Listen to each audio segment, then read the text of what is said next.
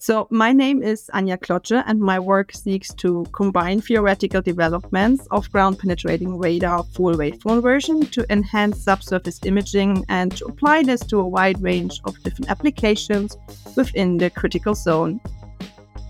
Welcome to Seismic Sound Off, exploring the depth and usefulness of geophysics for the scientific community and the public. I'm your host, Andrew Geary. The heterogeneous near surface has been increasingly exploited for human needs such as water supply, to store our waste, and food production. To assess the environmental risk associated with such exploitation and exploration, the near surface must be investigated and characterized with high resolution methods to enhance our understanding of hydrological and biogeochemical processes. In this conversation, Anja Klotzsche discusses her near surface global lecture unlocking the potential of GPR for subsurface characterization by using full waveform inversion. Anja describes the recent developments in FWI that have impacted how to apply GPR.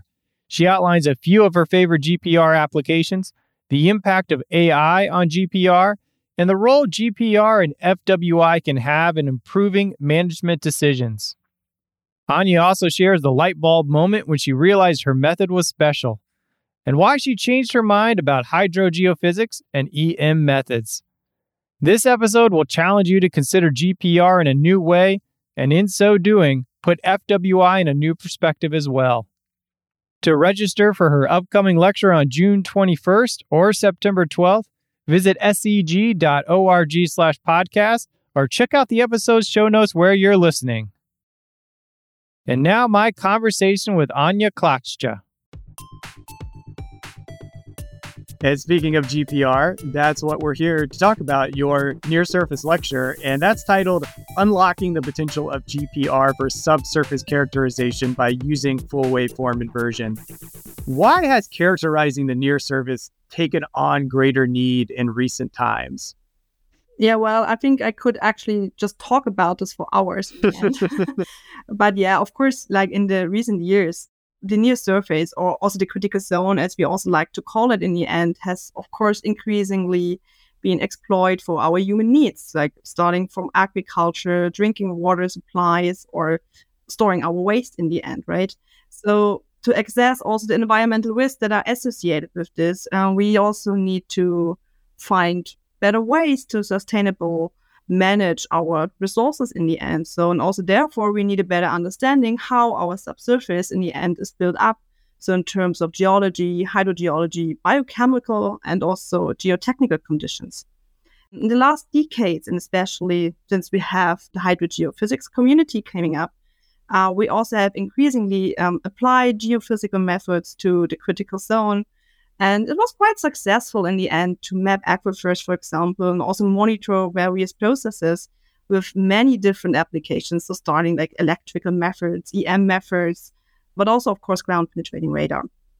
But since the critical zone, of course, is also quite complex and challenging in many aspects, we also have seen that there are small scale structures that could have a pretty large impact on flow and transport processes. Just for example, like preferential flow paths or capillary barriers or impermeable clay lenses. So they can be pretty bad actually in terms of the modeling if you do not consider them. So of course there was also then this driving need in the community that we also need to get a hand on the small scale processes to really enhance our large scale models in the end.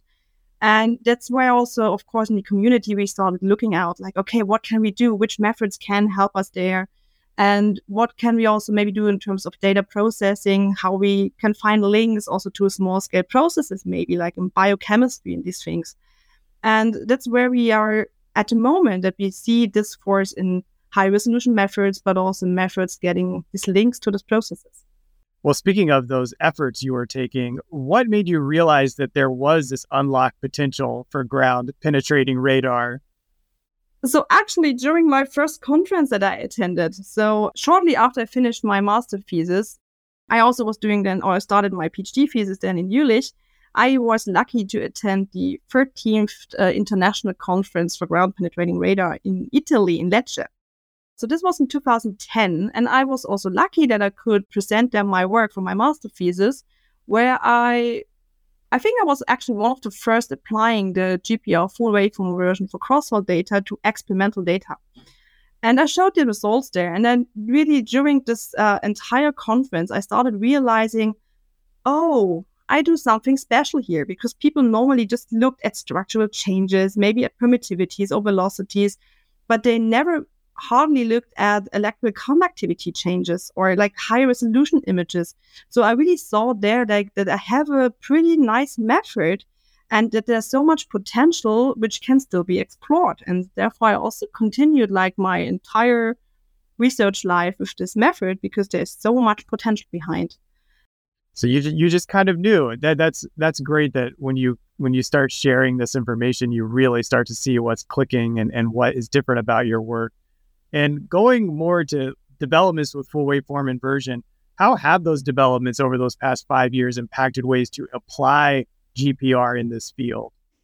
Yeah, I think it's two things there. So since we also started the developments, and especially for the application with the cross-hole GPR full waveform inversion, we have seen that it's kind of I want to say kind of an established approach meanwhile to do it like for cross-hole applications, like if we go to aquifers or these kind of things. So we have meanwhile, I think, investigated more than 50 to 60 different aquifers. We came up there always with this high resolution images for permittivity and electrical conductivity.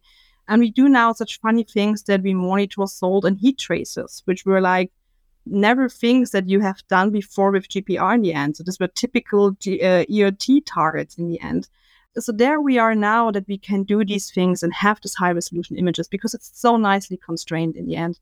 When we then look a bit more in terms of surface application, there's of course, of course, this driving force. We want to do everything from the surface. It's way nicer to to like don't need this expensive boreholes, of course but there are challenges. The most challenge or the biggest challenge that we have there is pretty much related to that you need a good model combined with your inversion. And of course, there are then also the computational burdens involved. So I believe that you, if you really want to do surface GPR waveform inversion, you need a 3D forward model. And in the last five years, or maybe a bit longer already, we have now these great tools around. So, like uh, for example, gprMax is an open source forward modeler for GPR, and it's so easy to use, and it provides basically the 3D option so easily. And of course, with the developments we have, like with all the HPC clusters, you can easily apply it now. So you have now the possibility to link these things with your inversions and really go towards 3D. And also the, the developments uh, in terms of the manufacturers, actually. So there were like two pushes in the last years that we now have multi-channel devices. So we always had the problem that we didn't have enough surface data or took a lot of time to actually measure the data. And now with these multi-channel devices, it's of course way easier to do it. So I also foreseen a little bit that in the next years we also will do big jumps there now. Yeah, I love how all of these different developments feed into the work you're doing. You know, you got high performance computing, you got these new ways of collecting the data that just really add to your work. What are some of your favorite applications to utilize GPR? Of course, I love aquifers and cross-hole applications because that's where I'm coming from, right? So it's so easy to do for me. It's so nicely constrained since you have to do boreholes. And most of the time, you just get beautiful results. And then you can, of course, play around with the processes, get into like, okay, what can we do? What can we monitor? What get we out there? And how can we help? And of course, the hydrogeologist, for example. But of course, that's boring if you just do this all the time. So uh, I also like peatlands and permafrost soils because I mean they're so important for our climate change, and I think also there's a huge potential still hidden of what we can do there with the GPR waveform inversion actually to find gas traps or like to really map the, the boundaries there inside the, the peatlands and these kind of things. And what's also quite nice is I like challenges, of course. uh, because that's also driving, I think, developments and these kind of things. I like agricultural investigations meanwhile. And so since some years, I'm pretty much focusing on this, on like how can we use GPR, so in terms with boreholes, but on the surface, to really look into how agricultural plants like maize or wheat affect GPR signals and how can we use this information together with the waveform inversion to get also a little bit a hand on this. So of course we will never be able to like map like these little fine roots, but we can see the effects of it, like how is the water distribution changing related to the plants close by and these kind of things. And also all of it with the idea behind how we can use this information to also agriculture management. Uh, this is totally challenging, and not many people are doing this because it's so small, of course. But yeah, that's where I'm while driving to. How do you see artificial intelligence impacting the future of GPR? It already does, I would say. So there are certain applications where it's applied already to, uh, and where it also will come way more, I think, in future. I mean, of course, this driving force is also coming here the same way like when you have pretty nice constrained questions, like if you go for civil engineering questions, these kind of things, or so very well defined uh, problems, there definitely will play a big role in future. But I think also, so I'm a little bit hesitating all the time, but um, that's also more related to that if you go, for example, for aquifers, you have so many numbers of unknowns. So, and therefore, to really do it in this way there, I think it will take more time but I guess in future, this is definitely something we always need to consider in the end, or should. Yeah, I mean that makes sense. We're, we're my partner and I are planning a trip to Portugal right now, and it's pretty easy to put into artificial intelligence. What are the must-see seats in Lisbon? You know, those are not unknowns. But if you're talking about anything in the near surface, very different. So that makes a lot of sense. You're a little hesitant there. And and at the end of the day, a lot of this work that you're doing you know, just maybe not you, but just in general, geoscientists, you know, they're sending this work to managers who have to make a decision on what, what you're finding. So, what role can GPR and FWI have in improving the decisions that they're making at the end of the day? I think there we also need to consider a little bit like on the time aspect. So, if you want like a real time decision, we are a little bit we need more time, let's say this way. So, of course, we are still in developing modus in many applications now. So, you just think back, like, I mean, Seismic's full waveform inversion is like there for 50 years. And so now it's a standard method. And we basically just started like 10 years ago. So we still need to advertise more and also have a bit more understanding of the things. But like the real time stuff, I think they're also here if you have special cases, like if you, like in civil engineering, like road thicknesses or very defined environments or finding like cylindrical objects in the subsurface as pipes their thing in future could be something like that. It really like you already have a decision maybe in the field using full waveform inversion, but it should be defined environments because you need always still computing powers to do this. If you look in terms of, for example, aquifers, if you have a contamination and you want to know where they are, of course, cross-hole GPR full waveform inversion is excellent to do this because you can find this contamination, you can pretty nicely locate them, and then just do your cleaning up in especially at this location. And this of course is easy to do i think. How do you ba- go about balancing the role of theoretical models with applied applications to the near surface? I think it's totally relevant and important. So that's how i always build up my science. So just doing theoretical developments and never applying it, I think that's not a good way. I think you always need to keep in mind, like, okay, how's the real world actually working? How is data looking like? What is affecting you in the field? And also, is it still applicable to do it actually? So, but also in contrast, it's also good to understand what you measure. And therefore, you always need models as well. So I think it's really important to do this hand in hand. So I do this pretty often, like when I go on aquifers and I see, for example, uh, wave guiding events in my data, I also go back and take my final models and see how the wave is actually really behaving and if my data is really explained with this, you know. So I really, I think it's important this back and forth and combine it, not just do one. Well, you will be sharing your experience and knowledge with uh, with an audience very soon, uh, about a week before this episode comes out, and then again in September. What do you see as the goal of your lecture? Also, here, two things I would say. So, first of all, I like also to connect again. So, I think COVID and the pandemic kind of kicked us all away from this. So, that you are having like living conversations, like if you do a presentation and talk to persons and really start up also maybe new thinkings, new ideas, new projects, maybe. And I think it's nice to also go out there again and advertise uh, the method, but also getting a feedback to this as well. And on the other hand, I think it's also it's maybe a message that I would like to show is that GPR is not bad.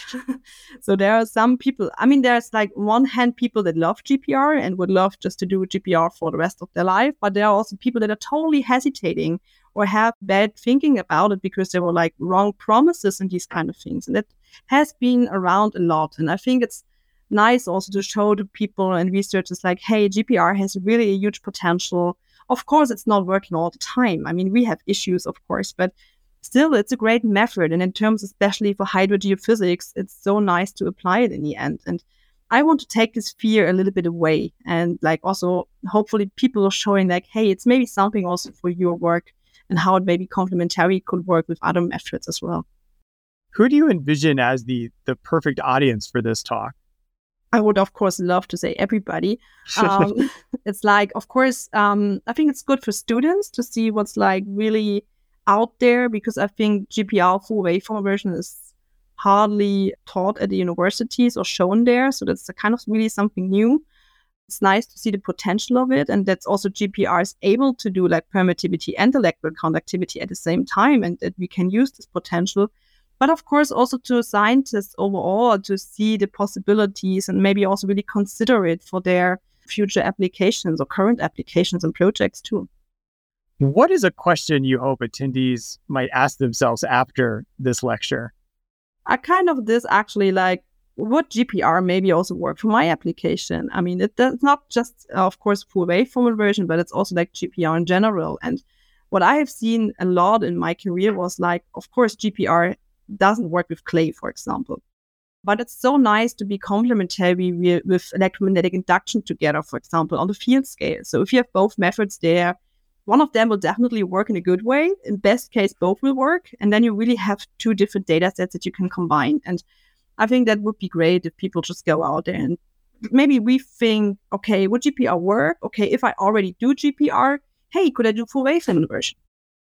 What inspired you to utilize your uh, experience and expertise in hydrogeophysics to help others assess this environmental risk of exploring the critical zone? So that's actually a funny story. Um, so if you would ask my younger self, like 20 years ago, uh, I would have told you, like, I don't want to do hydrogeophysics. And I don't want to do EM methods, you know, that's boring. I, I want to do seismics or something like that. So um, I kind of grew up in my studies and found out that, like, hey, hydrogeophysics is actually quite cool, but at the same time, also GPR. So I saw during my master thesis the huge potential of this method in connection with the hydrogeophysics. And of course, then I broadened my view in many things, but I think it's so such a great tool and so nice to apply in hydrogeophysics in so many different environments. And I also have the feeling that since we are totally in climate change, we have changing weather conditions, we should better react on extreme events. We also need to, of course, in terms of agriculture, use better our soils and our resources that we have. And there, of course, we really can play a role with the hydrogeophysics there. And that's my hope as well that world benefits from this one day. What have you gained yourself by putting this lecture together and, and participating in, in these upcoming talks?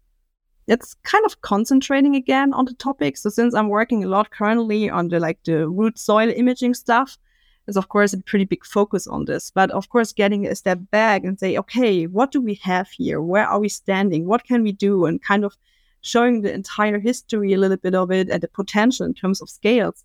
I think that was quite nice to combine this again and also to have something to really show to the world like, hey, here is a potential.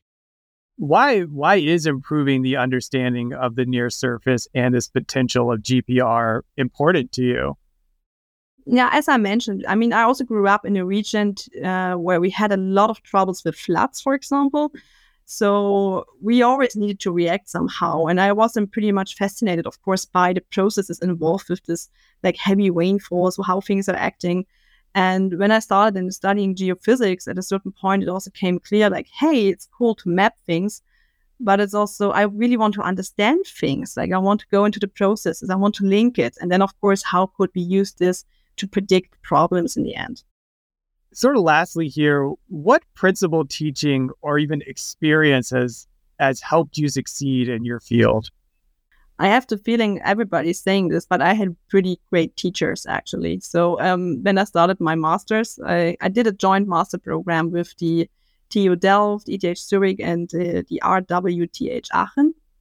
And I was there like traveling back and forth between the universities. And especially like in Delft and in Zurich, there were just so great teachers for near surface geophysics. And they were like really not just like telling us things, but they really started us like to think, think about problems. How would you solve these kind of things? And they also basically let us allow doing mistakes because I always think mistakes are so important as well because then you learn things how you shouldn't do it and maybe find a better solution. And if you question always problems as well, then you also find other better solutions. And this kind of continued also during my master time and my uh, PhD when I was in Jülich. So I always had the freedom to really define my research and my interests, but also when I did things that were maybe not that smart, somebody told me at a certain point, okay, stop it, change a bit the direction and look at it later again and see what you did maybe not greatly. And that's how it happened in the end. And that's also something what I really try to do as well to be a good teacher to my students in the end and still learning, of course. But yeah. Well, this is a great foundation for that talk. You you clearly know this topic well. You spoke very clearly and concisely and to it today, and uh, I got excited hearing about this. So I imagine people even uh, more more educated in it is going to be as excited to, to hear it too. So I'm excited to see what comes of this, and, and thank you for taking the time here to to share about it. Yeah, it's actually quite fun. You reached the end of Seismic Sound Off. Thank you for listening to this episode. If you want to be the first to know about the next episode, please follow or subscribe to the podcast wherever you listen to podcasts. Two of my favorites are Apple Podcasts and Spotify. If you have episode ideas, feedback for the show, or want to sponsor a future episode, visit seg.org slash podcast and find the box titled Contact Seismic Sound Off. Zach Bridges created original music for this show. This episode was hosted, edited, and produced by me, Andrew Geary at Treasurement. The SEG podcast team is Jennifer Cobb, Kathy Gamble, and Allie McGinnis. Thank you for listening. This is Seismic Sound Off, signaling off.